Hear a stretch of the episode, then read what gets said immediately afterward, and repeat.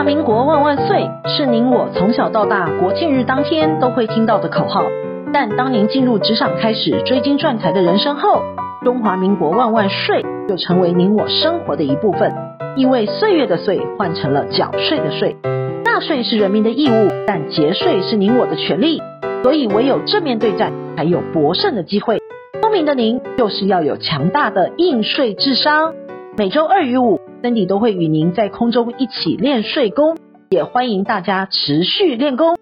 大家好，欢迎回到想税的单元。请问一下，您知道什么是新闻吗？是任何足以引起民众兴趣或者是造成影响力的事件所做的报道，可以透过报纸、电视、杂志、网络等媒体让民众了解。想税为了让大众可以简单明白、学习到税务知识，每个礼拜二都会整理重要的税务新闻，让您用轻松的方式了解最新的税务议题。我们都会在空中与您一起练税功，也欢迎大家持续练功。本周的新闻重点有五则，提供重点摘要给您。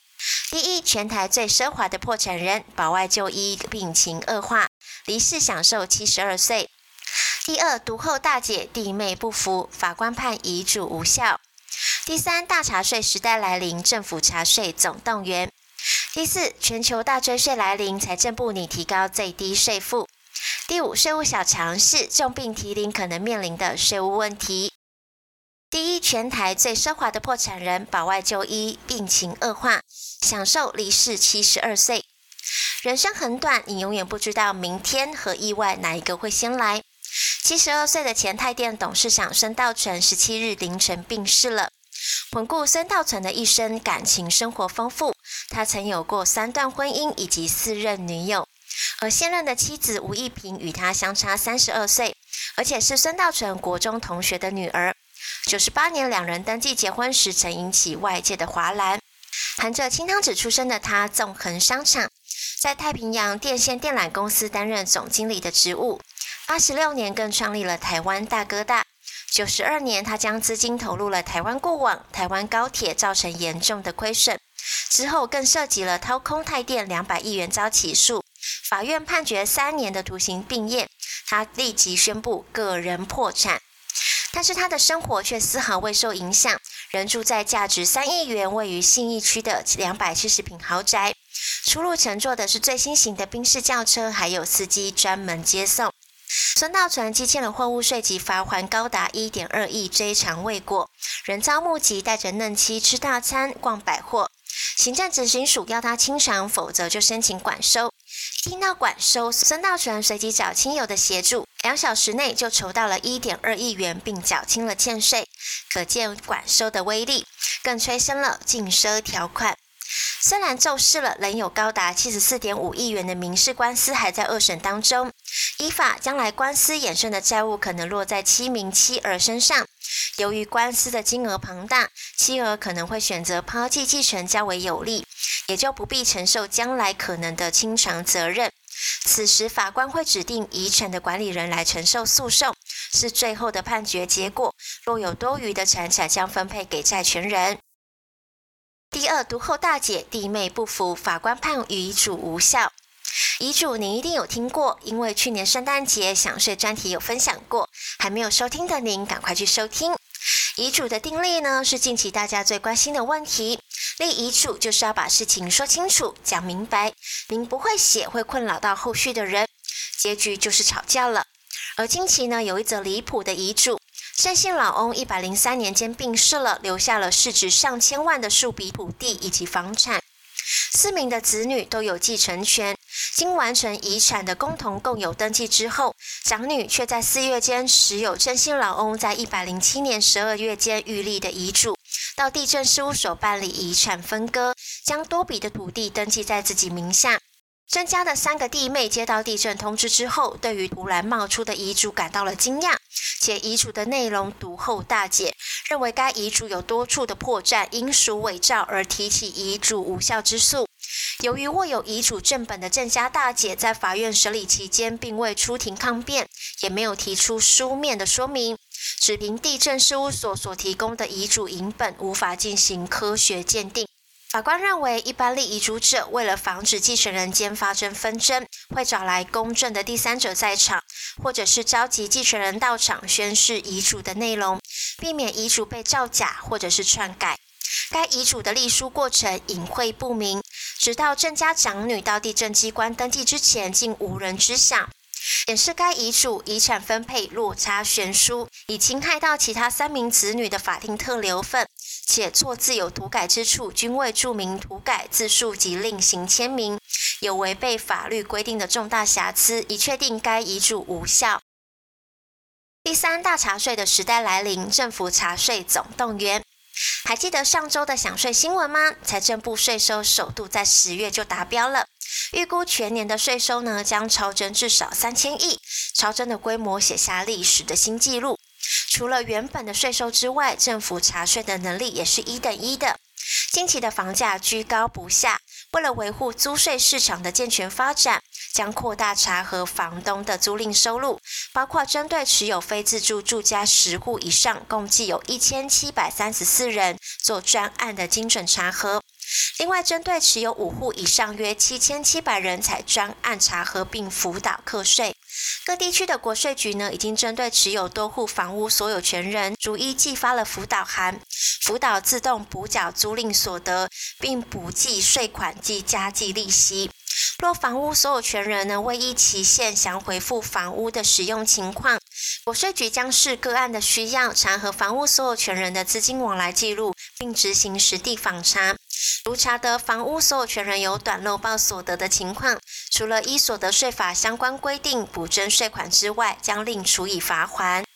近期台北市有囤房大户持有十六户的房屋，在收到国税局的辅导函之后，据实回复了各房屋的使用情况，并提供了十四户房屋的租赁契约书以及两户空屋的水费以及电费的资料作为佐证。并自动补缴了三年间的租赁所得，共有两百多万，并补税十七万元，因而未受罚。除了买房之外，不少人会买公共设施保留地，以多重取巧的手段达到资产移转的目的。依照都市计划法的规定，赠与公共设施保留地给配偶及直系血亲免征赠与税，而直系血亲呢，是包括子女、孙子女、父母及祖父母。所以，如果您是赠与财产给兄弟姐妹，是要课征赠与税的。赠与要过户，需要先向国税局办理赠与申报，并取得证明书之后，才可以向地政机关办理过户。而天气冷了，不少人不想出门购物，想要利用网络动动滑鼠，东西就会上门了。但网络查税呢，一直以来都是重点目标之一。一百零六年，国税局就查获一名高雄十六岁的少年。靠着网拍麦克风，年收破千万，被国税局查税追讨了七十五万，还被封为新的经营之神。国税局为了更有效的查税，修法要求脸书或者是赖在卖东西的店家，必须要揭露统一编号以及名称，也就是要挂上正式的招牌，不能再以以聊天之名行行销之实。销售额达到门槛就要缴税，甚至是要开发票。脸书或者是赖等社群，或者是通讯软体的平台业者，也要保存卖家的交易资料，依法提供给国税局，预计明年上路。国税局呢，也在金流做了完全的防堵。新电支条例的子法规与大数据的查税法源呢，自今年十二月起，年收超过四十八万的电支支付机构，必须要申报实际收款人的身份、交易资料记录等等给财政部。而民众的个人账户全年存入的金额累计达到了两百四十万，且期间有任三个月存入的笔数达到两百笔者，各银行必须要在每年三月底之前提供前一年度账户的存汇入资料给财政部的资料中心，以作为大数据查税网络资料的课税依据。第四，全球大追税的时代来临，财政部拟提高最低税负。今年年中，欧美联手力推全球最低税负制。就全球税制改革迈出了历史性的一步。未来只要是跨国企业集团，全球合并营收达到了七点五亿欧元的适用门槛，且非投资基金、退休基金、政府组织、国际非营利组织及国际运输业等类别，便可能要依照全球最低税负制来计税。预计二零二三年上路。金管会预估了有一百六十家的上市公司与十二家的上柜公司可能上榜。为了维护投资人的权益，金管会要求这一百七十二家的大型跨国公司要适时的揭露影响评估等相关资料。财政部也表示了，我国自九十五年起实施最低税负制，目的是为了让适用租税减免规定而缴纳较低税负甚至免税的企业，至少应负担一定比例的最低税负。法定的税率呢是十二趴到十五趴之间，目前税率呢是十二趴。若能适度提高盈利事业的最低税负制，将可避免未来我国跨国企业集团的课税拱手让人。举例来说，若我国维持十二趴，而全球最低税负制是十五趴，差距三趴的课税权呢，可能就会由其他国家拿走了。需要审慎评估调整国内企业最低税负制的必要性及适用时机。而受控外国公司 CFC 的制度即将起航了。未来个人以免税天堂投资架构获利，必须要比照国内课税制度课税。只要是境外受控公司获配股利或者是收益，个人股东就等于有海外所得，而且其股利扣缴款是无法扣抵个人税低税负制的，等于可扣抵的额度减少了，不如改由个人直接持有该实体公司较为恰当。至于台商呢，将低税负的地区作为三角贸易的情况，原本免税的盈余，因为 CFC 穿透课税转为个人的海外所得，等于失去了免税的效果，而且未来还可能被视为实质管理处所，比较国内企业课征营所税二十趴，有重复课税的风险。若改由境内企业或者是个人直接持有，较为有利。第五个税务小常识：重病提领可能面临到的税务风险。被继承人死亡前因重病无法处理事务期间举债、出售财产或者是提领存款等，而其继承人对该项借款、加金或存款不能证明其用途者，该项借款、加金或存款仍应列入遗产总额课税。这样子说，您是不是有听没有懂呢？不用担心，我们用例子跟您说。被继承人大名于死亡前一年住院的期间，其银行存款呢有密集停领的情况，金额约是两千万。国税局经查得该期间大名有认知功能明显受损，是无法自行处理事务的。国税局就请继承人小明说明提领存款的用途以及相关证明的文件，而小明呢只有提示大明的医药费以及看护费两百多万的证明文件资料。剩下的一千八百万是没有办法证明现金流以及用途的，国税局依法将这笔钱并入大明的遗产总额课税。你我都是平凡的上班族，赚的钱都逃不过国税局的法眼，压根都没有想到节税的必要。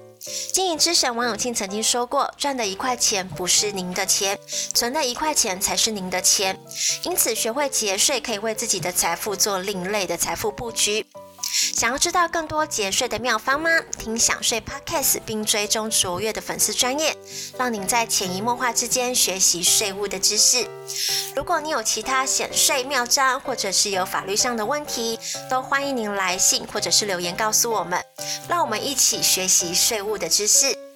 本周的重要税务新闻，谢谢您的收听，我们下周见。